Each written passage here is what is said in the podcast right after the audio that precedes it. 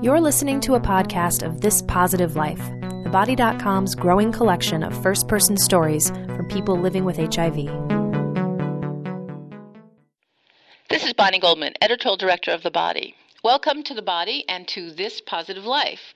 I'm here today with Shelley Singer of Los Angeles, California. Shelley was diagnosed in 1997 and she is a longtime HIV prevention educator and activist. Welcome, Shelley.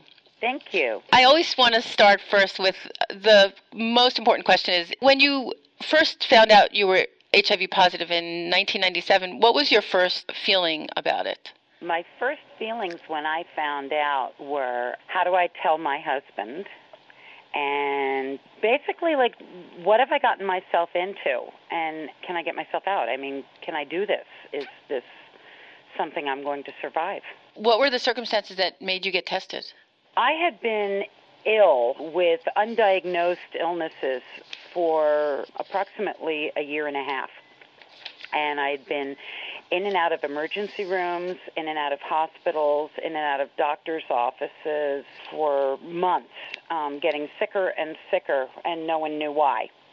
And lots of female problems. I was failing pap smears. I had chronic yeast infections. I had all kinds of illnesses and pains and problems. And that started in, in the early months of 1996. By, I'd say, early September of 1997, it had gotten so bad that I had this pain in my chest that felt like a rock, like a boulder was in my throat.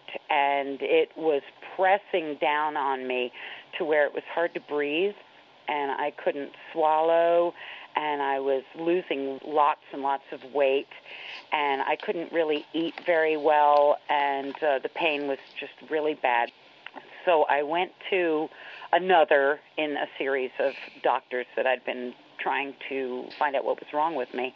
And this doctor misdiagnosed me with an ulcer and gave me a prescription, as they all had, and told me to come back for a follow up in two weeks. It was the end of September when I went back for the follow up, and by this time, I now had white stuff growing in my mouth, um, coating my tongue, coating my vocal cords, and I could barely speak. I was also at this point so weak that if I wanted to take a shower, I didn't have the energy to dry off afterwards. If I walked to the mailbox, I didn't have the energy to walk back with the mail. So I went back for my follow up to this doctor regarding my alleged ulcer. And it was someone new, another new doctor. And this doctor looked at my chart and said, It says here you have an ulcer. How are you feeling? And croaking out as much as I could because I couldn't really speak, I said, Not very well. What's this in my mouth? And I opened up my mouth. After a year and a half of illness, that doctor looked at me and went, Oh my God, why don't you tell me why you're really here? And I just looked at him and I said, I'm here for a follow up for my ulcer. And the look he gave me, now I know, was a look like, You really don't know what is wrong with you, but I do. And he said, You have thrush. I never heard of it. I said, What is it? He said it's a yeast infection. I knew what a yeast infection was. Never had one in my mouth. Didn't know what that was.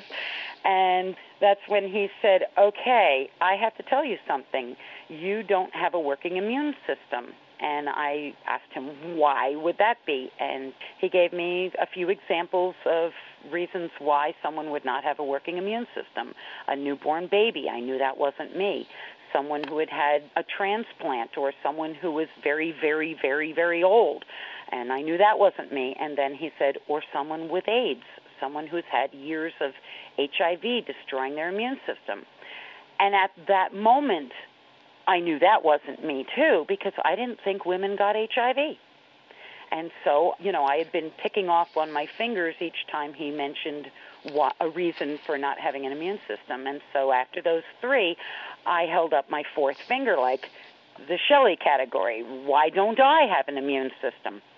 And he just stopped talking and was looking at me. And I'm looking at him and he's looking at me. And finally he goes, You still don't understand what I'm telling you, do you? And I said, No, I do not.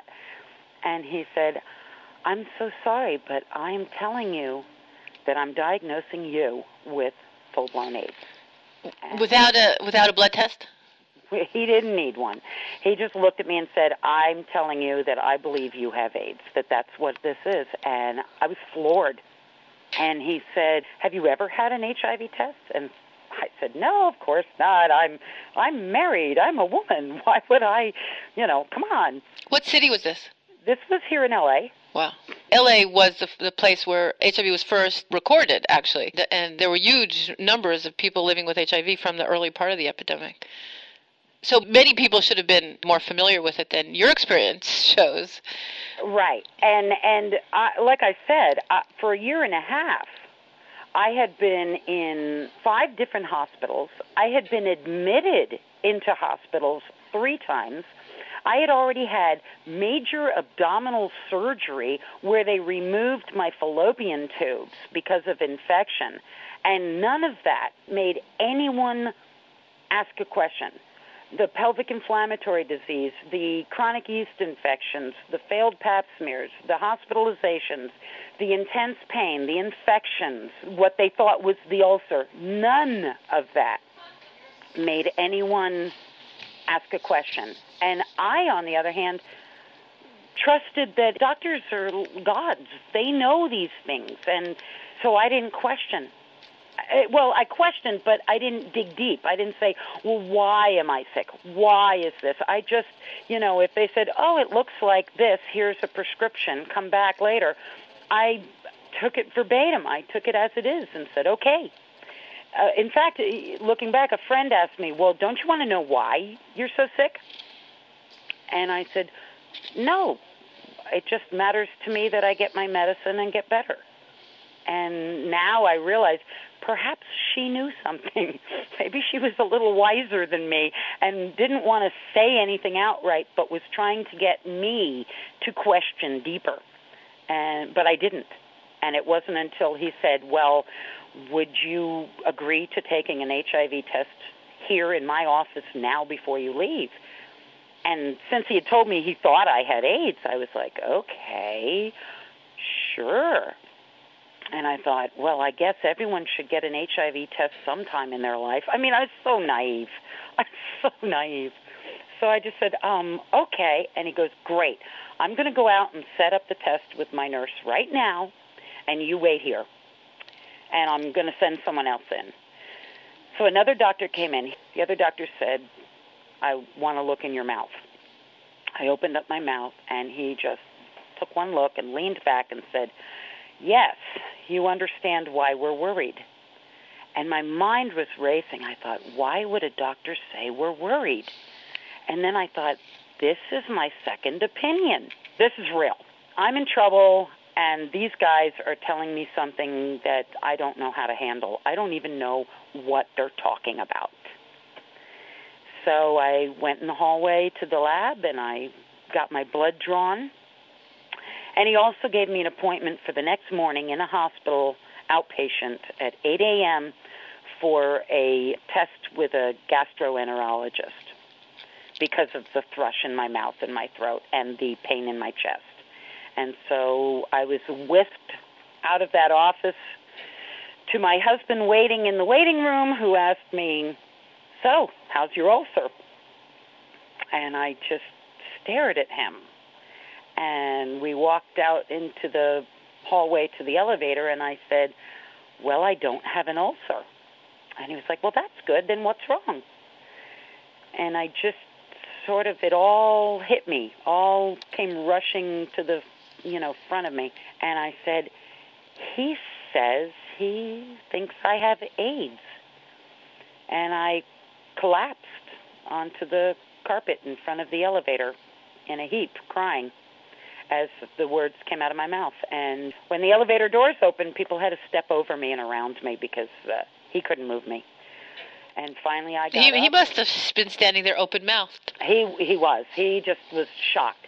And for some reason, even though I didn't know why or anything, I knew that it was me. I, I, I never once, never thought my husband gave this to me. My husband.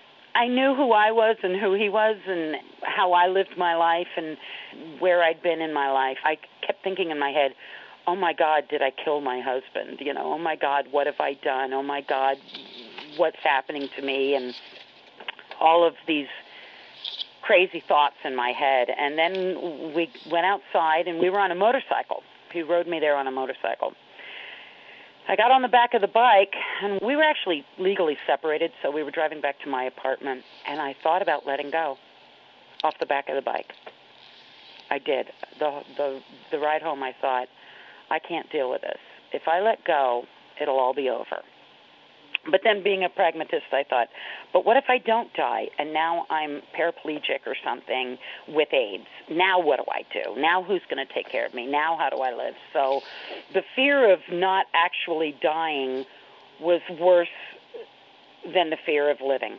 I know that doesn't make sense, but when you're thinking of letting go off a motorcycle, the fear of the pain of falling on the asphalt, the fear of being hurt was greater to me than the thought of dying and greater than the fear of how was I going to live, the pain. And I just held on. I just went, wait, I, I have to think about this. And I held on for the ride back to my apartment.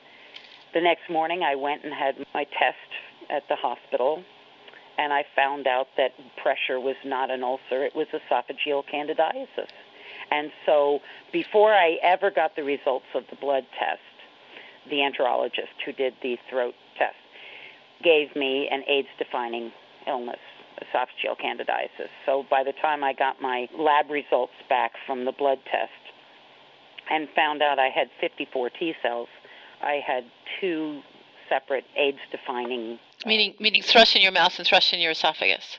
Right. Did your husband stay with you that night, or was he in shock or uh, upset, or he was in shock and he stayed with me because I I was like a zombie. I was numb. So he he just stayed with me on the couch and when we went back a week later for the full results, he went with me and said, "We need to work this out. We need to be together." Because I, everyone thought I was dying. Well, I was physically, you know, and everybody just assumed I would die. And he also went for his testing, I imagine. He went for his test, and he came out HIV negative. Mm-hmm. So then, how long had you been together? We started dating in 1991. Got married in 1992. I started getting sick in 96, and this was September of 97. And during that entire time, I did not transmit HIV to him. And you had unprotected sex? Oh, yeah. From 91 to 97? Mm-hmm. So how how do you think you were infected with HIV? Well, I know I never used a condom in my life. Meaning, not only with your husband, but with other men. With anyone, I uh-huh. never used a condom. I didn't like them. You didn't ask a man to wear a condom ever. I never asked a man. If a man asked me, "Do you want me to use a condom?" I said no. And you felt that your only risk was pregnancy, so right. you you took the pill. Right. Uh-huh but uh, again, you never thought HIV was a risk, and during that time, I don't think many women did. No, in Florida in 1986, I was friends with this wonderful, wonderful dear man named Thomas, and he was a gay man, and we were dear friends and would talk all the time. And he, I remember this because it's one of the first thoughts that I had at my diagnosis we were talking back in 1986. In, I was living in Florida with friends, and he said, I'm so afraid of this disease, this illness that's out there. It's killing gay men. And I said, Yeah, I've heard of it. And he goes, I'm so afraid for my friends and for myself, but I'm so glad that you'll never have to worry about that. And I took him at his word. I thought this was a gay disease, and I thought I would never have to worry about it. So I never did. Course, I knew there was AIDS. I read about it in the newspapers. I, I would host fundraising events for AIDS service organizations, and um, you know, do the AIDS walk and all of this stuff, but I never considered that it was something I should worry about. I was shocked when they told me I had AIDS. I I didn't know women got it. I was that ignorant, that naive. I never knew. I never used a condom. You were told more or less that you were probably going to die soon. Did they say uh, how long you had when they diagnosed you? Not at that moment. The doctor gave me a piece of paper that had two names on it of HIV specialists in the Los Angeles area. One of them was Dr. Michael Gottlieb. He wrote the first report about people living with HIV that he noted in his area, I believe. Yes, he did. And one of his former colleagues, Doc, Dr. Jeffrey Galpin, was the other name. And so he said, go to these two guys, shop them, see if you like one of them over the other, because this is going to be a lifelong partnership. So Mhm. find the right doctor. And if neither of these two guys get referrals, find the right doctor, someone that answers to your needs and what you want because this is very important. So I went to each of these doctors. I set up appointments, and for the next several weeks, I would go to these doctors and just kind of like interview them, Mhm. show them my lab reports, talk to them about their style of treatment, what they knew, how they wanted to uh, proceed. And I decided that uh, Dr. Galpin, he was aggressive, he was frank and knowledgeable, and I just instantly liked him. And so that's how I picked the HIV doctor that I wanted to see, and I saw him in October of 97, and he put me on medicine. And Do you remember your first regimen? Oh, it was so hard to take, yes. It was 12 pills of Norvir a day, nine pills of Invirase, Saquinavir a day, two pills of Zerit, and two pills of Epivir, plus all the prophylaxis and the diflucan for the thrush. So by prophylaxis, you mean you took meds to prevent opportunistic infections like pneumonia and other things. Exactly. Mm-hmm. Well, they put me on Bactrim, but the first thing that happened was I discovered I had a very bad allergy to Bactrim, and I got even sicker.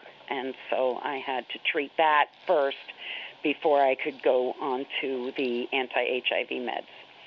So that was a little bit of a setback right away. But then I got on the HIV meds, and a year after I started, my parents came out for a visit, and they wanted to meet my doctor because he had kept me alive for a year, and they really wanted to meet meet this guy. And I took them to meet my doctor, and he told them, he said, I never told Shelley this because I will never put a limit on someone. I will never tell them you have this time span or something. He goes, but I'm going to tell you now because I'm so proud of her and of the accomplishment of how far we've come. I'm going to tell you that when she walked into my office in October of 1997, I knew from my years of experience in treating HIV patients that if she did nothing, if she did not get on treatment, if she did absolutely nothing where she stood, she had eight months left to live. And I looked at him. I said, You never told me that. And he goes, No, I would never tell you you have eight months to live because I don't believe in that. He said, What I knew was that if you did absolutely nothing, that's where you were in your HIV disease. Because you had advanced HIV, because you had had only 52 advanced. T cells, and you had opportunist infections. I had three opportunistic infections and an account of 54 T cells. Mm-hmm. And he said, I knew from my experience that, that that advanced stage, you probably had eight months left if you did nothing. And I said, So that was a year ago. And he smiled and he said, That's right. That was a year ago. So, you know, What was your CD4 count or your T cells by by that time after by a that year? time my T cells were 321. Oh, great. So Yeah. they really Yeah. rose. hmm And he he looked at me and he goes, "But see, when you aren't limited by what someone else's expectations are, when someone else says this is all you're going to be, he goes, when you're not limited, when you believe in yourself and you believe that you can do anything, you can." and you're proof of it. He goes, Who would have ever known you could get your T cell count not just over 200, but 321? Who could could have ever expected you to be as healthy as you are sitting here in front of me today? Who could have ever guessed any of this? It, you have all the possibilities in front of you so long as you don't allow anyone to limit you. And at that point, you you know, with all those pills, the 12 pills of Norvir, the nine pills of, et cetera, it was a, kind of a full-time job just to take meds because some were with food, some were without food. Yes. Is that true? Yes, I had to try to get up in the morning, eat a full breakfast, take six pills, wait an hour and a half so that I could take other pills within the two hours after eating constantly trying to figure out what to eat, when to eat, how to eat it, what time was it, where was I going to be, was I going to be in a place that had good food, food safety, food storage. Oh my gosh, it was so confusing. I would have people call me, please call me at 2 o'clock, and say, Hi, Shelley. Have you eaten yet? Have you taken your meds yet? I I had alarm clocks going off. I had pill boxes, and I still to this day carry a full day's dose of pills with me. Just in case you don't get home at a certain time? At all times. Uh-huh. That's right. Just in case. Because you never know the car breaks down and someone says, well, why don't you spend the night because it's 8 p.m. and there is no garage to fix your car? Why don't you spend the night and we'll fix it in the morning? Well, what am I going to do? Right, you you can't say, well, I have to go home for meds anyway. Right. Yeah. So I I always carry my uh, full day's dose with me, and if I'm going to spend the night somewhere, I carry not only the next day's dose but an extra day on just in case. It Mm-hmm. just in case my plans change. I always have to be sure that if plans change, I'm prepared. So let's go back to after you were first diagnosed and a couple of days later. Who was the first person you told besides your husband? I called my parents in North Carolina. Did you expect them to react okay, or were you expecting the worst? I didn't really know what to expect. I was just in a panic. I've always been independent. I have always been on my own, done whatever I needed to do. I'm not the kind of person that calls home every day. All of a sudden, I was faced with something for the first time in my life that I felt kind of afraid and unequipped. I, I was just thrown into a tailspin. And so I reverted back to mommy. How old were you? My birthday's the 31st of August. So mm-hmm. this was late September. So just a few weeks ago, I had turned 38. And um, you know, up until up until this diagnosis, my biggest panic was, oh, I'm approaching 40. and mm-hmm. now all of a sudden, I'm like, well, wait a minute, will I even reach 40? You know, all of a sudden now it was a goal and not not something to be feared. I was like, wait a minute, I want to reach 40 now. Now I need to. So I called my mom and dad and I just cried to them and I said, I don't know what to do. I don't know if I'm dying. I don't know. I don't know what to do. And they reassured me. My mom asked me if I had told my sisters, who all live in different states and countries, and, and I said no, that, that they were the first people I called. And my mom said, Can I call them? First, because it will help you. You won't have to keep saying all of this over and over and over again. But also because it will help me, because I need to say it over and over again. I need to process this. I need to to get it into my head. Wow, your mother sounds amazing. Is she a therapist? she, no, no, just a, a really cool lady. Uh-huh. So she just said, "Can I call your sisters? Can I tell them I need to you know, I, I think she needed to do what I was doing. Mm-hmm. I needed to call my family. I needed to to get that reassurance, and she needed that. She suddenly felt alone where she was, and she needed that reassurance. And so she was like, "Can I call your sisters? Can I tell them I need that bond? I need my daughters. I need my family. This is too much for me alone." And so I said, "Yeah, would you do that?" So she called one by one. She called my three sisters, and then one by one they called me. And since now they had been told I didn't have to go through all that beginning that um um I have something to tell you. So they called saying, "Mom just called. What can I do? What's going on? How are you?" And so then I could just jump right into the emotional support. Great. So did you find that you got a lot of emotional support from them? I did, and I still do. I get a lot of emotional support from from my family. It took me quite a few years to tell cousins. My grandparents, I never told. They died not knowing. I, I couldn't do that. And why didn't you tell them? I guess I didn't want to disappoint them. I didn't want them to change what they, not what they thought of me, but I didn't want them to be afraid. I didn't want them to be afraid that I was going to die you know, I didn't want to disappoint them and change how they felt and and the relationship we had. I just I couldn't deal with that. After you told your family and your sisters found out, and did you tell friends? Yes, I told my closest childhood friends. I called them up because they're in New York and and in Florida, places I've lived and where I grew up in New York. So I called my childhood friends and I told them one by one and they were all very supportive. And then my friends out here, I did a rather crazy thing. Well, first, my my most intimate, closest friends, I one by one invited them to dinner. And so I would have them over for dinner at my house, and I would cook a nice dinner, and we would sit down and, and talk. And then I said, I have something to tell you. And then I told them, I've been, yeah, I know you know that I've been very, very ill. Well, this is why. This is what it is. And ironically, a dear couple that I invited over one night to disclose my AIDS diagnosis looked at me, and, and I had known them now for five years. Looked at me and said, Well, Shelley, then I guess it's time we disclose. And I said, What are you talking about? And they said, We both have AIDS also. Wow. Yeah, I did not know that.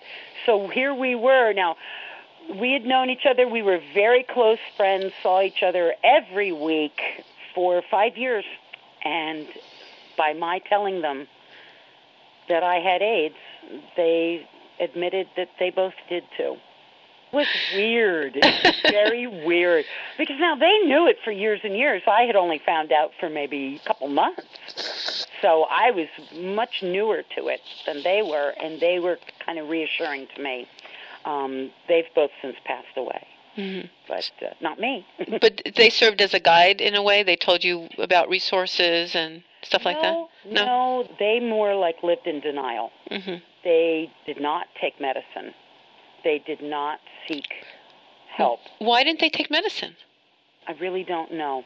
In fact, the male friend, I don't want to say his name, but the male friend, his parents begged me to make him take meds. Look at how healthy you're getting. Look at how strong you're getting. Please tell our son. Please make him. And I said, I can't make anyone do anything. I said, he does see how much healthier I'm getting. He does see the weight that I'm regaining. He does see that I'm getting stronger. But all I can be is a support for him and a friend to him like I've always been. And if it's his choice to not take medicine, I don't agree with it. I wish he would do more but I have to support him in his decision to be who he is. And it was heartbreaking and it was very confusing emotionally for me to watch someone deliberately ignore and deny what could have saved his life and to love him anyway and to watch him die knowing that at the same time I'm swallowing 30 pills a day struggling to to regain my health and and my life, and I'm watching him give it up. It was really, really hard. You owned this bar for eight years with your husband, right? Of sports karaoke bar. Okay. Sports and karaoke bar. Yeah. So that's how I disclosed to the general population. First, what I did was I had my friend, my intimate friends over for dinner, and I told them one by one. And when all my closest friends knew, you know, my dearest, most intimate social circle. When they all knew, that's when I had the fundraiser at the bar and I disclosed to the general population. I was a big fundraiser. I loved doing that. I would create these fundraising big events and I would host them in my bar and raise all this money and give it all away. I loved doing that. So now I find out I've got AIDS. Now they're used to I, I had already done an APLA thing. I'd already done all this stuff in the bar. So I'm now having this big fundraising event for APLA. And you know Sy Sperlman, the hair club for men? Mm-hmm. You know how he says, I'm not just the president of the hair club for men, but I'm also a client, and he pulls the wig off and shows that he's bald? I did that. I had my big fundraiser event and I got up and I thanked everybody for being there and I told them we were raising money for AIDS Project Los Angeles and then I disclosed and I said, and this time I'm not just the fundraiser, but I'm also a client. Was there a gasp? It was a gasp. Yes, there was a gasp. No one knew. Yeah, my husband was there. I mean, he knew, but no one knew. And they all just stopped and they were like kind of looking at me and then whispering to each other like, "What did she say? What did she say? Did she mean? Did she say? Did what? What? What?" And I said, "Yes, yes, that's what I'm saying. I'm saying that." The illness that you've all known that I have had, that you didn't know what it was, is AIDS, and that I have AIDS, and I'm a client of AIDS Project Los Angeles. And so this fundraiser helps people with AIDS, including myself. And they were like, whoa. And I raised $2,000 that night. This is a bar with a capacity of 64. Tiny, little tiny neighborhood bar. You know, one of those little neighborhood bars you go into with the red vinyl seats and booths and stuff like that, you know. I had to talk to my husband. I was like, do you think this will hurt your bar? Will this hurt your business? Will this hurt you? Will this have repercussions against you? And when he said, you do what you need to do, this is about you not me. I went, okay, then I'm letting you know I'm going to disclose in front of the bar. And he said, okay, do what you need to do. So I did. Did you ever find a support group or did you not feel you needed one? Almost right away, I found a support group. Again, it was someone else that found it for me who made a phone call to an agency here in Los Angeles and a woman got on the phone and I will tell you her name. Her name is Marilyn and she was my mentor. She took me under her wing. She brought me to my first support group that she facilitated. She was an HIV positive woman. In APLA? No, at Women Alive. Women Alive. At Women Alive. She brought me into the fold and that was the first time when I was in a room full of women and I looked around that room and I said, You all have HIV? And they're like, Oh, yes, yes, everyone. And they went around the room and said, I was diagnosed in this year. I was diagnosed here. I, this is my life story. This is how I found out. This is where I am now. And I was amazed. And I just, oh my gosh, I felt like I was home. I felt like, okay, so then you're all living, you're all thriving, you're all fighting, you're all dynamic women. You didn't turn into zombies. You don't have purple skin. You're not monsters. You're you're real great, vibrant, normal women. Wow, I can do this. I I can do this. And so I I just stuck to them like glue. I just I joined the agency. Marilyn took me to advocacy meetings. She took me to policy uh, focus forums. She took me to political meetings of HIV commissions. I mean, she just she took me around with her to all this advocacy and activism and and just showed me the dynamic, vibrant life of activism, of fighting, of standing up, of speaking out, of being heard, of making a difference, of being alive of being aware. It saved my life. It saved my life. It showed me that there was life, that I wanted life, that I could have life, and that life could be really fulfilling and worth anything I went through. And what were the, the particular skills they gave you to feel that way? What inspired you so much? First of all, when I would go into a focus forum or a commission meeting or something and, and speak up, I saw it made a difference. People listened. They would ask me questions. It might change a policy. It, it came out in a report that this was reported or that that was found, and it changed things. It made a difference and I saw that. So I knew I have I have power. I have a voice. I I do matter in life. So that was really influential. I also learned so much by being in this support group. I learned simple things like food safety, how to eat, what was important. If I had a side effect, if I was nauseous, if I was ill, if I had a problem, how could I fix it? How could I identify it? How to talk to my doctor, how to ask questions, how to be proactive, how to meet other women, how to disclose to other women that I had this, how to listen to them and support, how to get support how to find support. Mm-hmm. All those life skills. How often did you go to the group? Uh, this group was every week, so once a week, and I needed it. In the beginning, for the first several years, I needed it.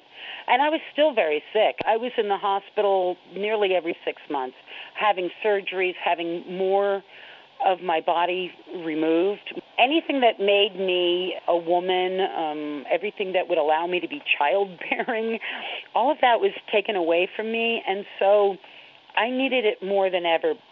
And knowing that it was sex without a condom, knowing that it was sex that put me in this position, even made me question sex. By this point, were you divorced? By this point now I was yeah all of that was falling apart and the relationship. So everything everything else was falling away. Who I thought I was my self identity my self confidence my marriage my thoughts on sex my sexuality my sensuality all of this what my body looked like could I depend on my body? Could I rely on it? All of this was falling away friends were falling away. My ability to work was falling away. The one thing that was not falling away was the support of the women around me in this agency and in other agencies as I reached out to APLA, AIDS Project Los Angeles, Being Alive, which is not a women centered organization, but it is an of, by, and for HIV positive organization. So it was a member club kind of a thing. All of this never fell away. And so I reached out, and they reached out to me, and they gave me the nurturing and the strength and the push that I really needed. And they kept me going, and I realized that I had an entire community that was not going to let me down, that was not going to abandon me, that understood me, that loved me unconditionally, and that I could thrive in. And so I immersed myself in it and have ever since. How many years uh, in total did you go to the support group, would you say?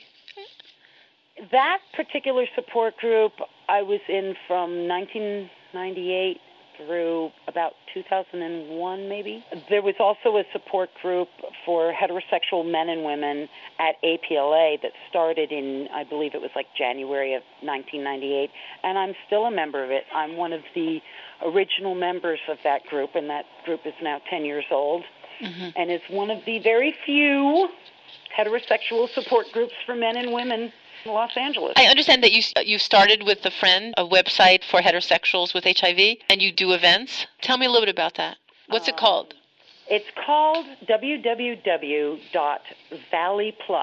and that's spelled Valley V A L L E Y P L U S plus dot org. It started because in Los Angeles proper, all the agencies, and then in the valley, the San Fernando Valley, there's like nothing unless you have another issue. If you're coming out of prison, if you speak another language, if you're of another color, if you're dealing with addiction issues, or wh- whatever you know, you have hepatitis or whatever co issue, then there's an agency for you. But if your only claim to fame is I have HIV, period, that's it. I'm just that's all I that's my issue is HIV I couldn't find anything. And so everywhere I went, I kept going, "What about the valley? What about the valley? What about the valley?" so finally, my friend Kathy Olafs and I, we were like talking about it, and I said, "We've got to start our, we've got to start something here." And I, you know what? I'm calling it the valley. So I actually called it Valley Positive with the plus sign, like HIV positive, that little plus eh, positive sign. So I was calling it the Valley Positive Club. But a friend of mine helped me to create the website.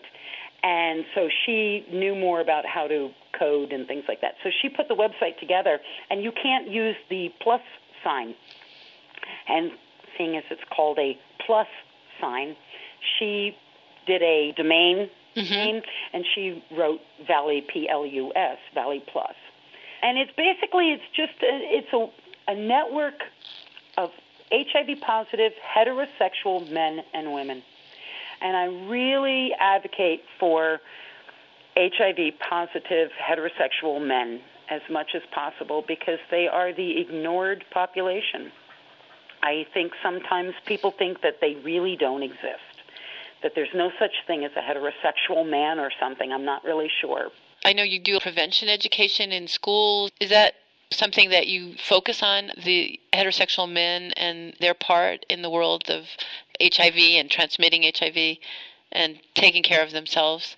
That's one of my focuses. When I go into schools or at risk centers for youth, I don't necessarily focus on that because more than likely I'm representing an agency on their speakers bureau. I belong to four different speakers bureaus in Los Angeles, four agencies, including the Los Angeles Unified School District, their AIDS prevention program in their health department. Mm-hmm.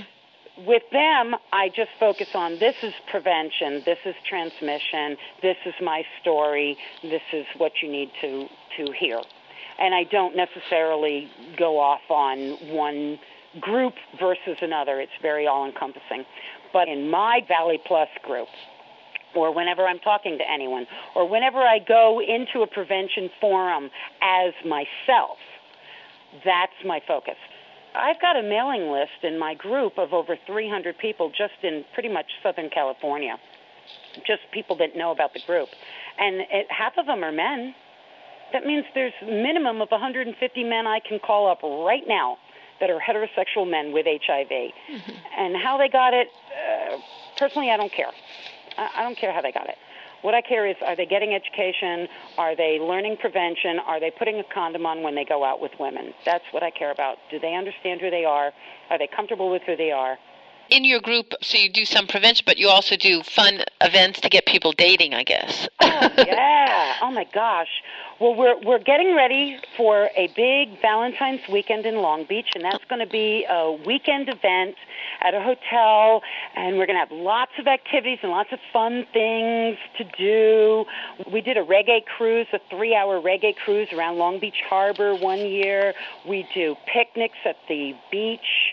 We do parties, we do dinners, we go out to restaurants, and then we do other activities like go bowling or miniature golf or we just love to party and we we always have like a minimum of 50 or 60 people that come and they come from all over because everybody wants to meet other people in the straight world. We want to meet men that are looking at us, you know. Is that where you find a lot of dates or do you date people uh, outside of that world? I have found dates through the group. Mm-hmm. Yeah, a lot of a lot of us find you know someone to date from from these events. Yes, mm-hmm. absolutely.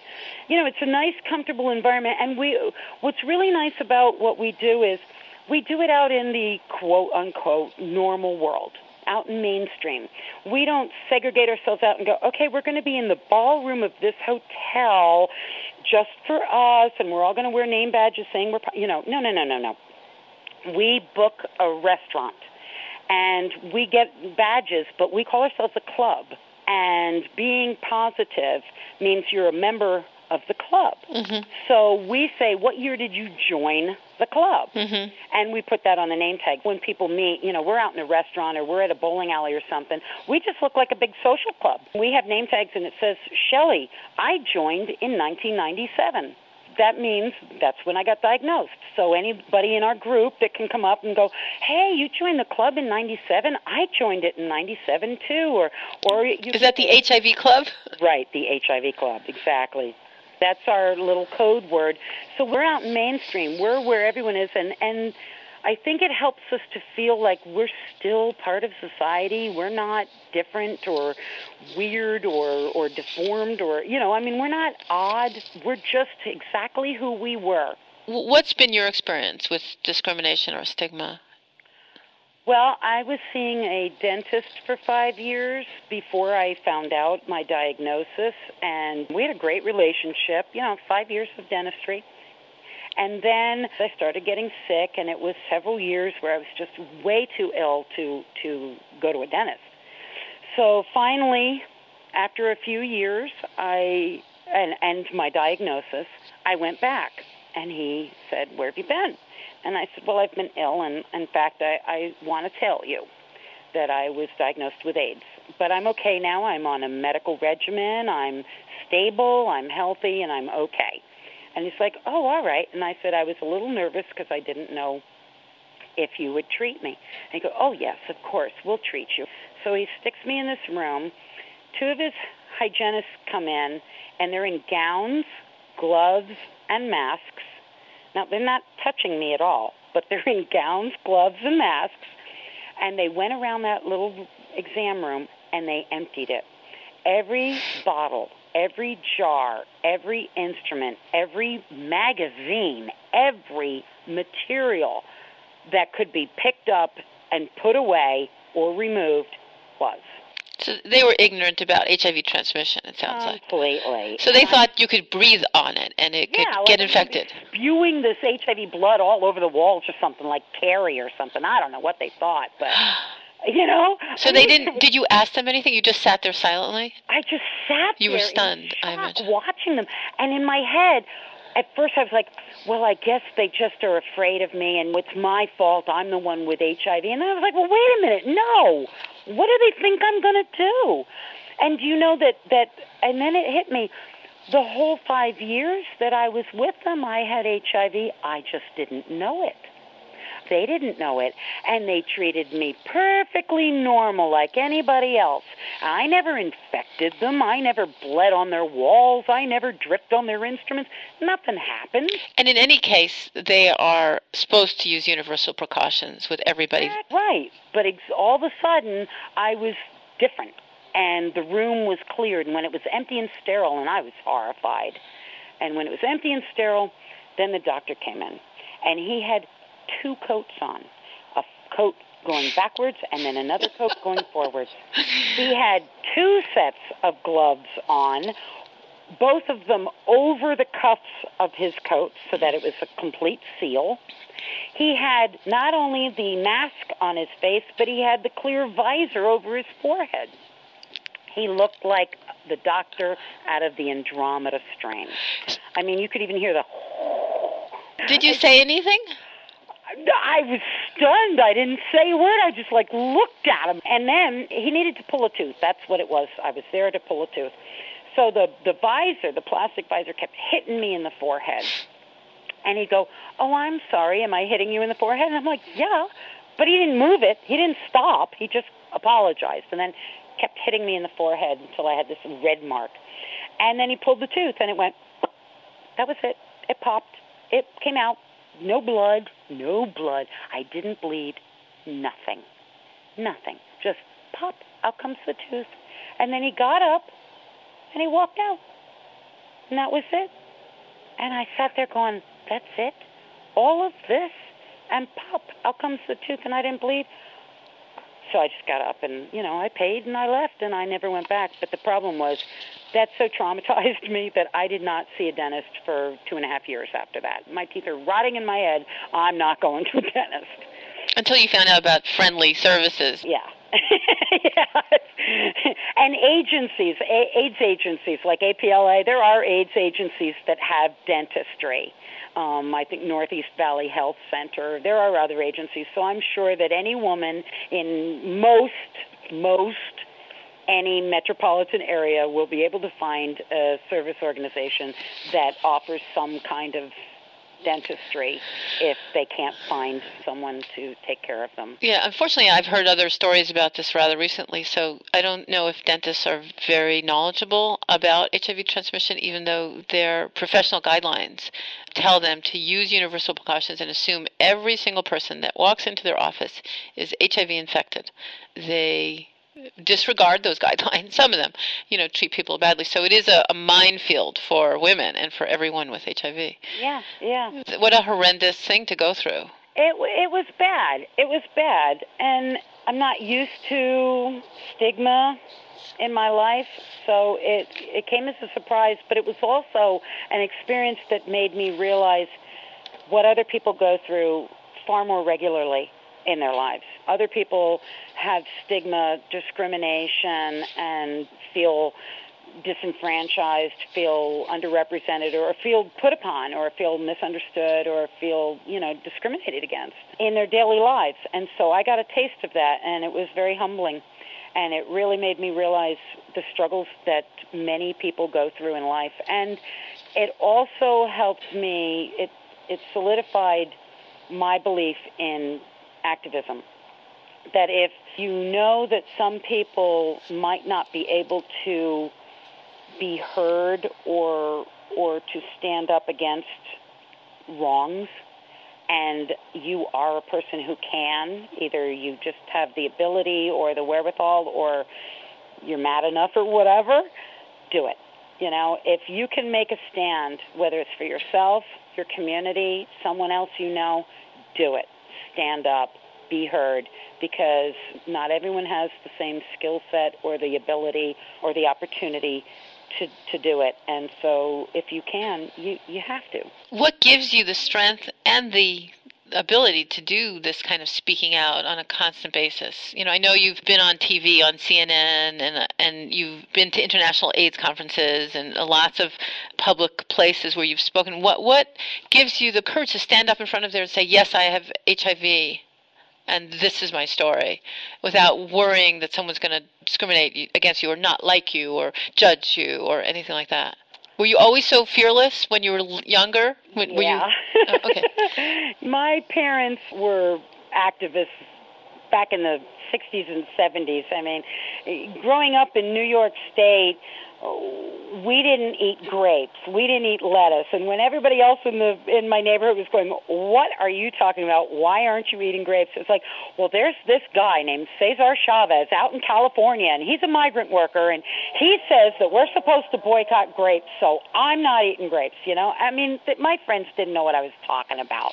I was a little girl marching for the ERA with my mom, marching for civil rights. Uh, we had the Vietnam War on the news on our TV screen every day, and my mother would cry and scream, Our boys, our boys, I can't stand it. And so we would march against the war. I mean, I was raised an activist. I was raised to raise my fist and, and shout out, This is injustice. This is wrong. This is injustice. This is not American. This is not in the Constitution. This is not civil liberties. This is wrong. I'm a member of Amnesty International. I've been a card carrying member of the ACLU since I was in college. I, it's just in my nature to stand up when injustice is is exposed. To to stand up and say we can do better. And it's and that's what it is. It's not just going around going, "Oh, that's wrong, that's bad." It's saying, "No, we can do better. We can improve this. We can change it. We have to make it right." It's not enough to just bitch and say things are wrong. You've got to stand up for how you can make it right. That's the key. I've heard from other activists that it's kind of exhausting, kind of living with HIV and then being an HIV/AIDS activist because it's HIV all the time. Yeah. Do, do you ever need a break and you know stay with Amnesty International for a while and do activism there so it's not so close to the bone, it's not so close to you? in the past I have thought about it like, oh, I just want to stop all this and be quote unquote normal or whatever. But you know what? It's HIV is everywhere. It's HIV is in politics. HIV is in economics. HIV is in sex. sex is the media. Sex is marketing. So HIV should be in marketing. You name it. Schools, education, religion, church. HIV touches every aspect of humanity. And anyone who thinks it's only about a certain population or a certain activity or a certain way of life is way misinformed and hopefully not going to be hit in the face with a big surprise. When I see sex in the media and how it's used to sell everything from a television show to a sandal to a book to a clothing line, I want to go, are you if you if you as adults if the world of adults who own the corporations who who make the media if we are so willing to inundate our society and our children and our young people with sex sex sex then we darn well better be just as willing and and just as forceful in messages of safety if we're going to make it that sex is the hottest thing there is, then by gosh, we better, you know, it's our responsibility to make it the safest thing we can and not just give them, oh, sex is so hot, but don't do it. Yeah, well, well sorry. You just sold me every item in my house by showing me how sexy it is. And the word hot and the word sexy is everywhere. But now suddenly you're going, oh, but don't do it?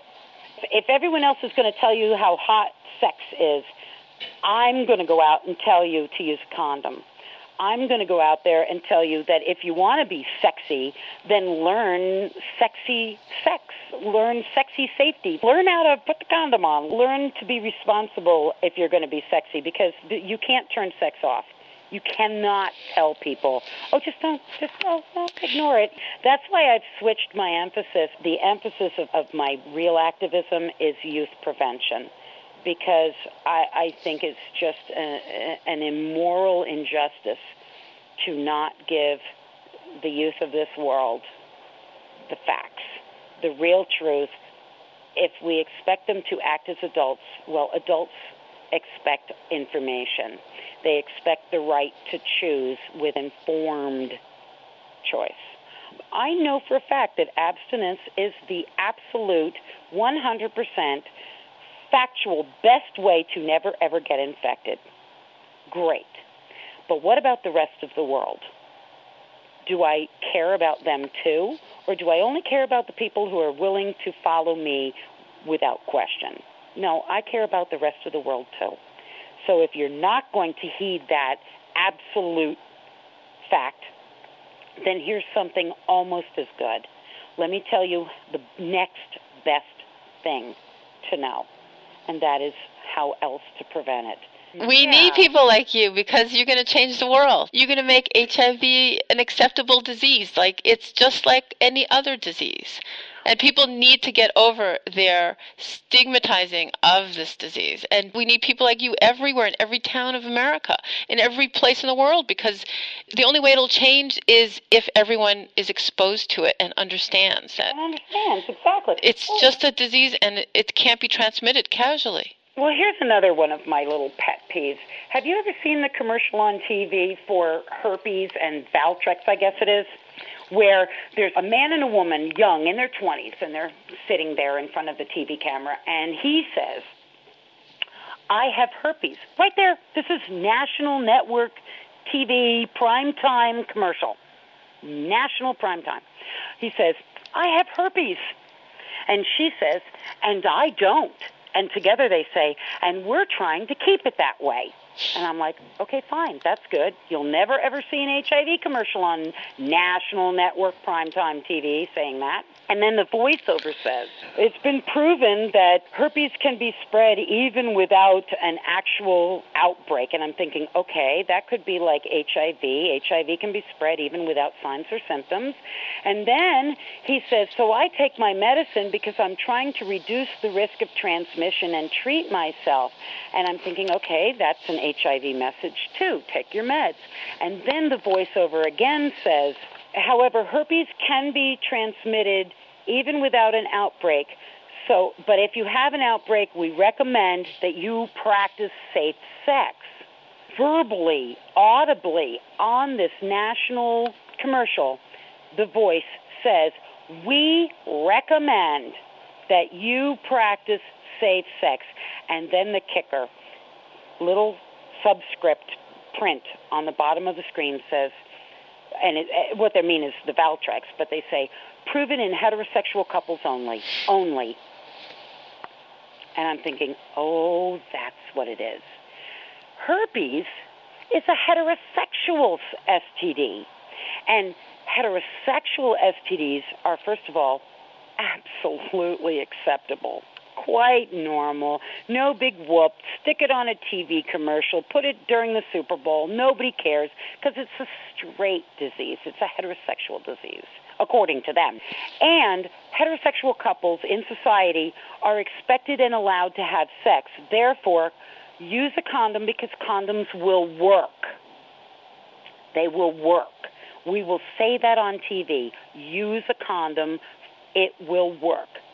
But HIV, oh, that's a gay disease.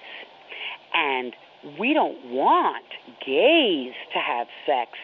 So we will, first of all, never have an HIV commercial, right? Because that's, oh my God, now we're promoting homosexuality.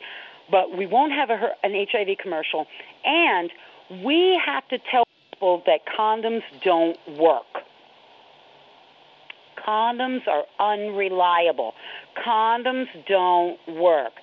Just say no until you get married because HIV, homosexuality, amoral, can't do it, against religion, bad, bad, bad.